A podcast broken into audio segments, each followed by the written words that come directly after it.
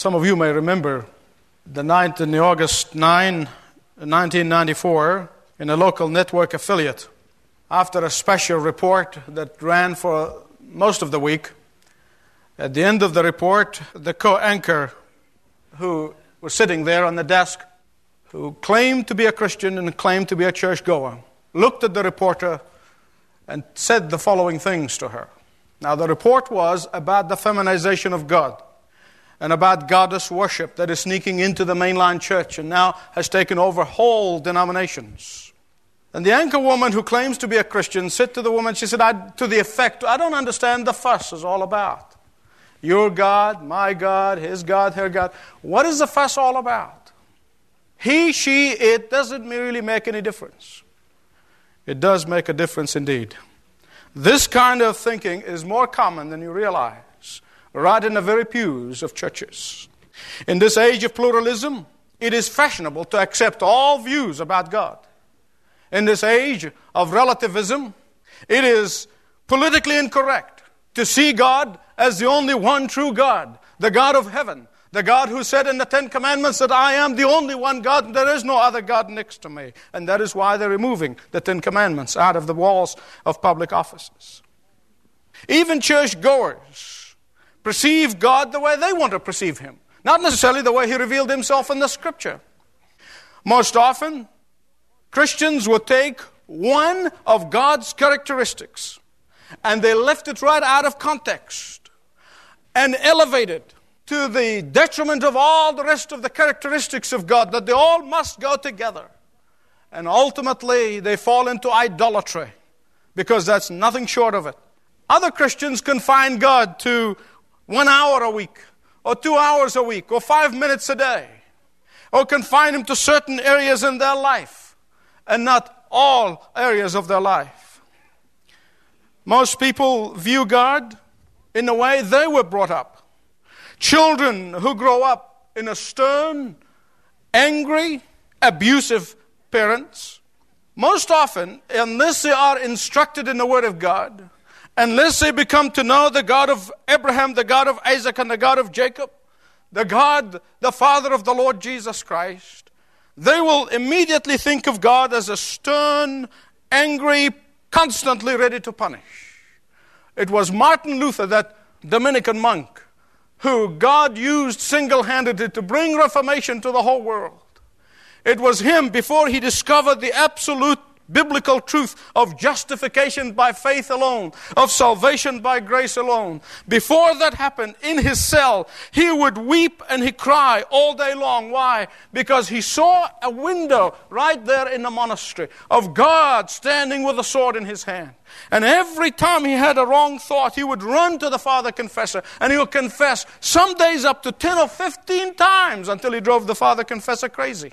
Every time he had a wrong thought come to his mind, he would go and confess it. That is why it was Martin Luther who said, he said, when you are tempted and the thought comes to your head, it's like a bird that is flying over your head. You can't do anything about it. But the moment start getting into your hair and make it building a nest, you can do something about it and stop it. it was Martin Luther who would finally discover that great truth and he realized that the fact that he's being haunted by this image of God with the sword in his hand, ready to zap him anytime he had a wrong thought. It was him who brought us the Reformation and back to the Bible, back to biblical theology. And yet there are some Christians who call themselves that we are gods with a small g. And therefore, whatever we perceive ourselves, that's God. That's wrong. Yet there are still some others who are so self righteous, they are so holy, they think they are so right, they do not want to be confused by biblical facts about God. A wonderful story is told about Queen Victoria, who used to love going to her Balmoral Castle in Scotland. On a one beautiful sunny Sunday, she was being rowed in the river. Balmoral was right on the River Dee in Scotland. And the crowd was standing on the bank there watching and cheering the Queen. When one of those holy people, so sanctimonious, looked at a minister who's standing nearby and she said, Isn't that dreadful? And the minister said, Well, what, what is dreadful about it? She said, The Queen, she's rowing the boat on the Sabbath. Oh, the minister kind of looked for a moment and said, Well, he said, uh, You may remember that Jesus was in the Sea of Galilee on the Sabbath. She drew herself up with total indignation and she said, Two wrongs don't make it right. you know people like that. And that is why all views of God that are not anchored in Jesus Christ are one sided they are out of context. They are incomplete and they are inaccurate.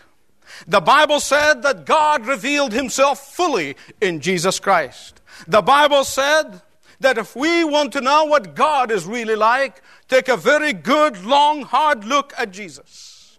And that is why we must insist.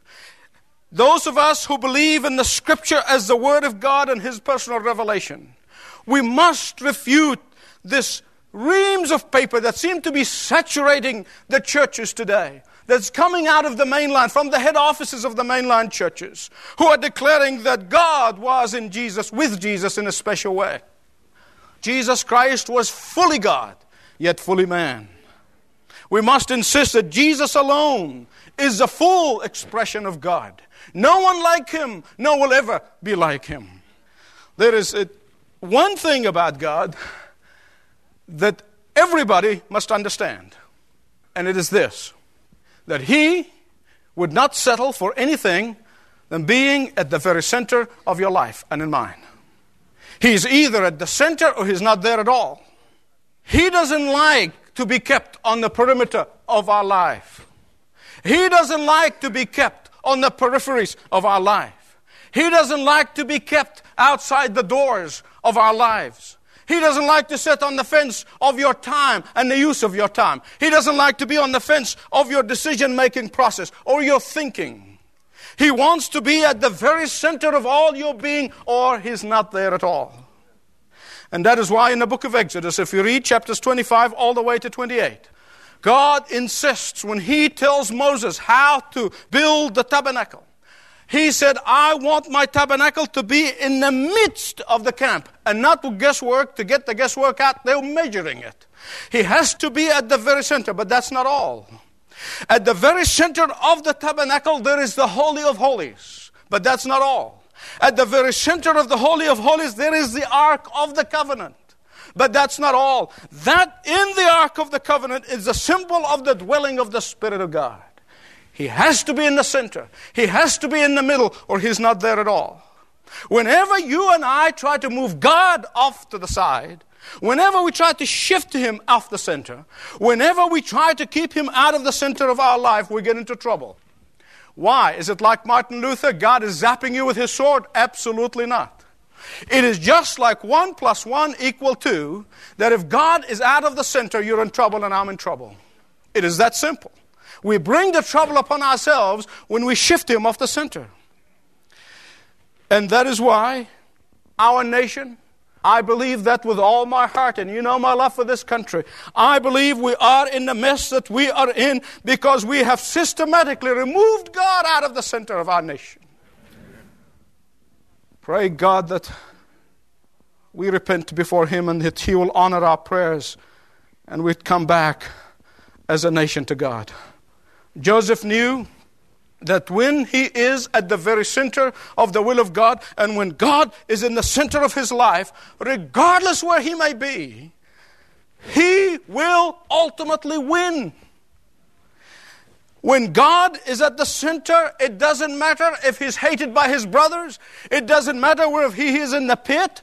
It doesn't matter whether he is in the house of slavery. It doesn't matter whether he is in Pharaoh's dungeon. It doesn't matter where he is. When God at the center of his life, when God at the center of your life, you will win. You will be a winner. And that's what happened to Joseph. When I was thinking of Joseph, I thought, of an inscription that was found in one of the prison cells in Germany after World War II. And here these inscriptions on the wall of the prison cell went something like this I believe in the sun even when it is not shining. I believe in love even when I don't feel it. I believe in God even when He's silent. This inscription characterizes Joseph's life. in the last message, you remember, where he has been forgotten in Pharaoh's dungeon for two years. In fact, there is a two year gap between Genesis 40 and Genesis 41. Turn with me, please, to Genesis 41. There, when we left Joseph in the last message, his hopes were running high that Pharaoh's cupbearer, for whom he has interpreted a dream, that he will remember Joseph and that he will get him out of prison. This were his hope. I try to imagine Joseph sitting in that dungeon. Every time he hears the doors of the prison door open, his hopes start rising, and he would say, Now it's my chance. I bet this is the good news I've been waiting for. I bet Pharaoh's soldiers are coming now to get me out and release me out of here. I bet the cupbearer has remembered me. And as soon as the doors are shut again, his hopes were shattered. He gets up probably every morning and he picks up the Pyramid Gazettes and he starts reading. Pharaoh had a habit of releasing some prisoners on his birthday and the birthday of his family members or public holidays. And he would say, Let me read whom he released today. And he'd read and read and read and read. Joseph's name was not there. And he put that down, and his hope is shattered one more time. Surely it must be government red tape. Surely it must be government bureaucracy that is stopping me from getting out of here. Not in your life. Do you know who was delaying his release? Do you? God. Do you know who was sovereign overruling in the cupbearer's memory? God was. Why? Well, think about it. Now, some of you are not getting uppity right now because you don't believe that God is in control of everything, but just listen to me and humor me for a minute, okay? I'll, just think with me. Suppose Pharaoh gets one evening and the cupbearer comes in and he has a quiet time on his veranda and the cupbearer, being a smart guy, he spiked that, that drink real hard. And then Pharaoh keeps on drinking, and then he gets drunk. I mean, he gets real happy. Drinking so much of that soup, that Egyptian soup, that uh, he gets real hilarious. And then the cupbearer said, Now my chance. He said, Now, Your Majesty, I have a friend in prison. His name is Joseph. He's a Hebrew boy. Would you release him? Oh, he's in his drunken stupor. He's not even thinking, uh, you know, who, what's he talking about? I said, Of course, yeah, well, let him go. So that could have happened easily. Okay? Now Joseph is released. Isn't that great? Isn't that wonderful? God answered my prayer. What will he do? What will a foreign boy in Egypt will do? Two alternatives. One, he will go as a foreigner, have to go back to Potiphar's house or somebody like Potiphar, back into slavery. Or there's a second alternative. he will hitchhike a camel ride back to his brothers who hated him so much. That's the only two alternatives that were open to him. But no, that's not how God works. because God was at the very center of Joseph's life. Joseph was not going to just be released. He was not just going to be let go from the prison. He is going to be honored to the place of honor, the highest office in the land next to Pharaoh. That's our God. That's the way He works. The cupbearer forgot about Joseph, but God didn't.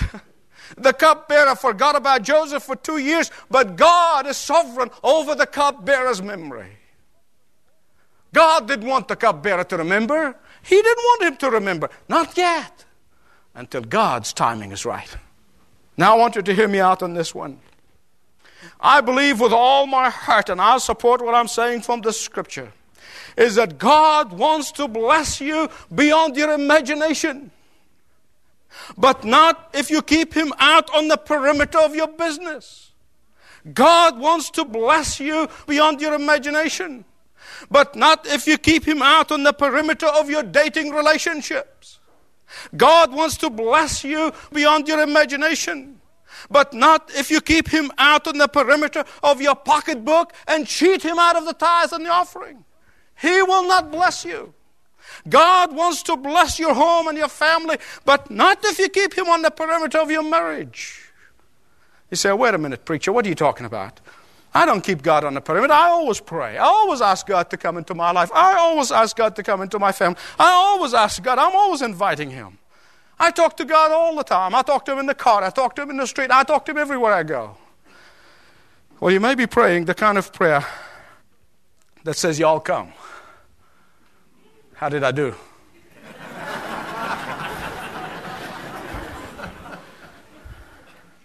God doesn't like y'all come type of prayer. Imagine that. I have an overseas guest, as occasionally we do, and I'll say to him, Now, my friend, he said, Here's your guest room. You stay here.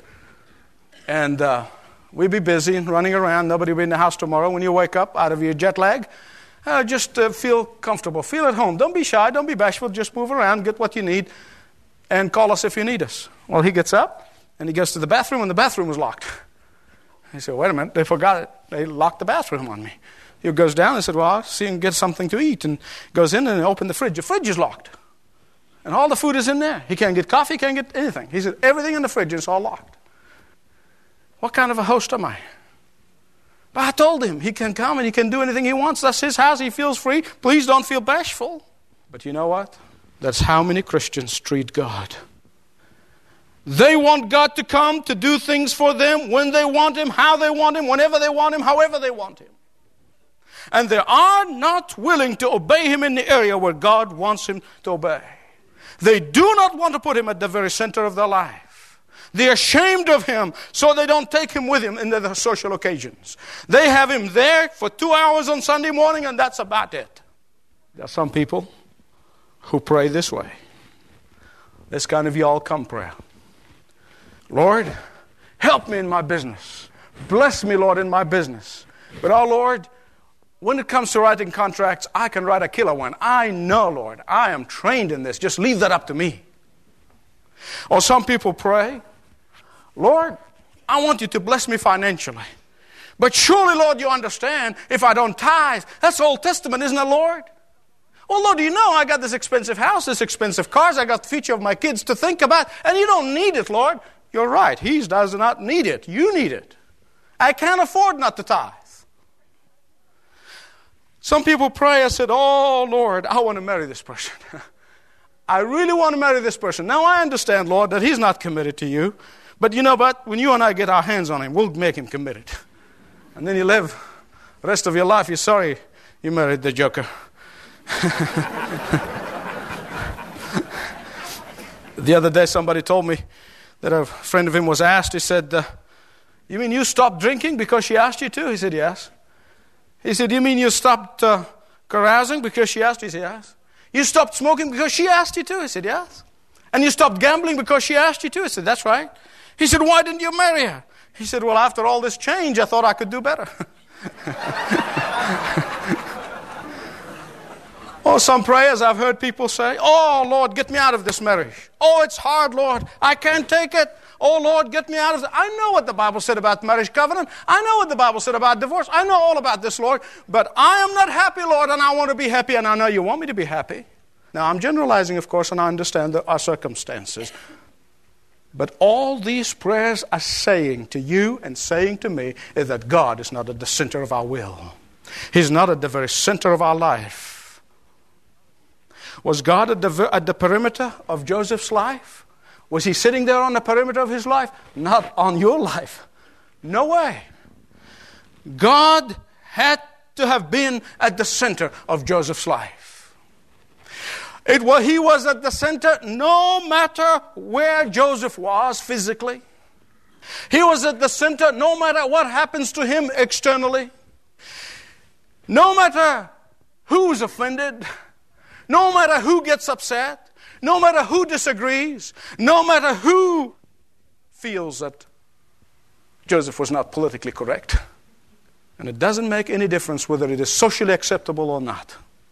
God at the center of Joseph's life. So what happens? Right on God's timetable, Pharaoh eats a Mexican meal. and he gets a barn burner.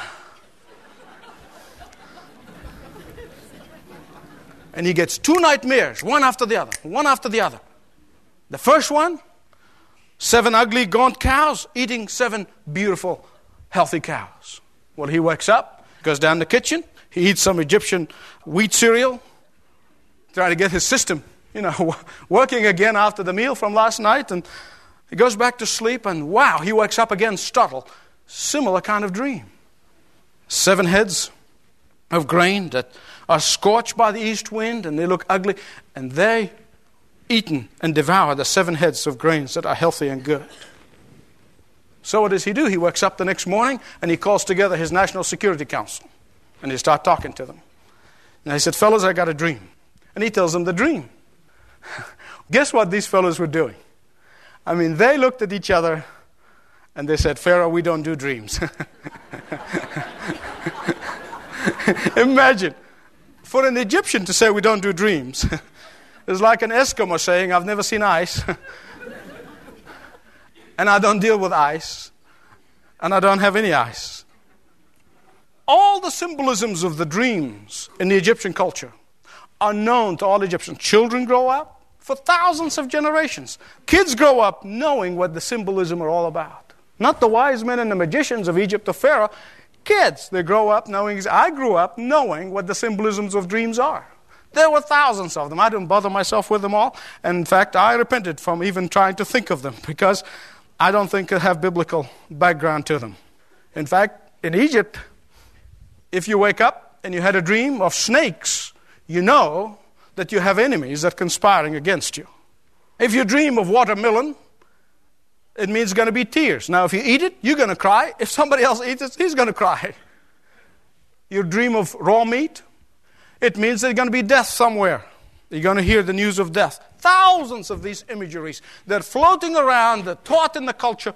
And imagine the Pharaoh's wise men and the magicians did not know how to interpret the dreams. So, what do you think they were doing? They were scared to death. That's what they were. They were afraid to tell Pharaoh the bad news. Because when they tell Pharaoh bad news and he doesn't feel good about it, he'll chop their heads off. And they looked at each other and said, uh uh-uh, uh, we don't do dreams. right at this very moment, the Lord whispers in the cupbearer's ear, Now is your chance to be a big shot. Remember Joseph? And he said, Oh, Pharaoh, yes, I remember. Just let me tell you, I know about this guy in prison. He told me everything that happened. And within minutes, Joseph was shaven cleaned, bathed, dressed up, and whisked by a stretch camel to the White House. Escorted by Potiphar in a moment. From the prison to the palace. From the darkness of Pharaoh's prison to the dazzling light of Pharaoh's palace. In a moment, from the electric chair to the throne room. In a moment, from rags to riches. Just like that. Just like that. It wasn't like that. It was 13 years, you remember, as being on hold, waiting for God to answer his prayer, waiting for God to fulfill the dreams that he gave him. You know, I love it when people talk about overnight success. and they never talk about the sweat and blood that went in to that overnight success. And Joseph comes in there before Pharaoh, neither angry on the one hand for the injustice that was done to him, nor was he arrogant on the other. In true humility and to the glory of God, the God of Abraham, the God of Isaac, and the God of Jacob, he stands before Pharaoh and he said, I can't do it, but my God can. And he testified to his God. God, not Joseph, interprets the dream for Pharaoh. Joseph recognizes his own inadequacy, but he trusted in God's adequacy. Joseph recognizes his own inadequacy, but he trusted in God's sufficiency. Is this where you are? Joseph's confidence is not in himself, but in Jehovah Jireh. And Joseph interprets Pharaoh's dream. And as Joseph going through and telling about the seven years of plenty and the seven years of famine. And then, in his typical amicable way, Joseph goes in the second mile and he gives him a plan of how to go about this. And as Joseph was talking, you can almost hear the angels singing, To God be the glory, great things he has done. Praise the Lord. Seven years of abundance, Pharaoh, are coming upon Egypt, followed by seven years of famine. And here is God's economic plan. You know what? I think pagan Pharaoh here had more sense than Episcopalians, Baptists, Presbyterian, Catholics, and all the Callithumpians and all the politicians that we have today. He had more wisdom than they did. He understood godly wisdom when he heard it. May God grant our politician that wisdom. He understood God's sound economic policy when he heard it. Our government can save billions of dollars of economic advice if they follow the biblical model, if they follow the biblical principles, if they understand that the scripture said you don't spend more than what you get in. All of our government had to do just follow the book, and we'll prosper again like once we did as a nation. I want to tell you what the Word of God for you and for me today is. God is in control of your economy. God is in control of our economy. He is. I am yet to see a Christian person or a congregation who are faithful tithers that are ever not blessed of God. I have not seen it once anywhere. It doesn't mean that you will not get a, crop failure one year. That's not what I'm talking about. But I'm talking about God's ultimate blessings. I have seen it in poor countries who are faithful tithers with their little pennies. And I've seen it in rich countries. It makes no difference. Faithfulness to God produces a whole different set of economics than all the economic theories that going to learn at Harvard. I can stand here and tell you personal testimony after personal testimony, but I can't. I don't think I can hold inside, say it without emotionally falling down. God is a faithful God and we get tempted to push him off the center, get him out of to our own detriment. It is my challenge for you today.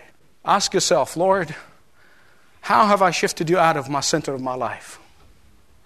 Lord, I want to put you back in the center of my life. I want to challenge you for the days to come. Now, I am talking about a per, um, as a person. I have not arrived. I struggle all day long and I fight temptation all day long, just like you are. It doesn't mean because I'm a preacher of the Word of God that I have, the moment I think that I'm going to tell you, I'm going to be down on the floor. So when I'm talking to you, I know what the temptations sometimes they are very good things, not bad things, that tempt you to shift God from the center of your life because they crowd you all day long, all day long. But it's going to take a decisive decision in your heart. God, I may blow it every now and again, but I want you to be at the center of my life. Shall we pray? It is before you that I recommit myself for Jesus to be at the very center of my own life. Nothing will crowd that. Not my failures and not my frailty. Because that's a commitment that Jesus will see to it, will be made, and will be done. And I pray for all of us. Don't let the devil say, well, yes, but down the road.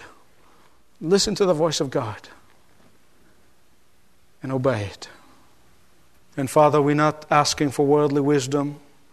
We're not asking for any kind of wisdom except the wisdom that comes from above. The wisdom that lead us to repentance right now. The wisdom that open our eyes and says, here, this is where Jesus is not at the very center. Give us that wisdom and give us wisdom to repent right now. That we will seek to forsake whatever is stopping us, whatever crowding Him out. That, Father, we would walk out of this place with a renewed encounter with you, with a new determination in our hearts that nothing but nothing but nothing will shift you out of the center. For Father, we know that is in Joseph's life. That is where our ultimate success, as ultimate winning will come when you are at the very center of our lives. And we thank you, our Father, for hearing our prayers and for answering them because we know we're praying according to your will. In Jesus' name. Thanks for listening to this message from Dr. Michael Youssef, recently featured on Leading the Way. If you'd like to know more about us, please visit ltw.org. That's ltw.org.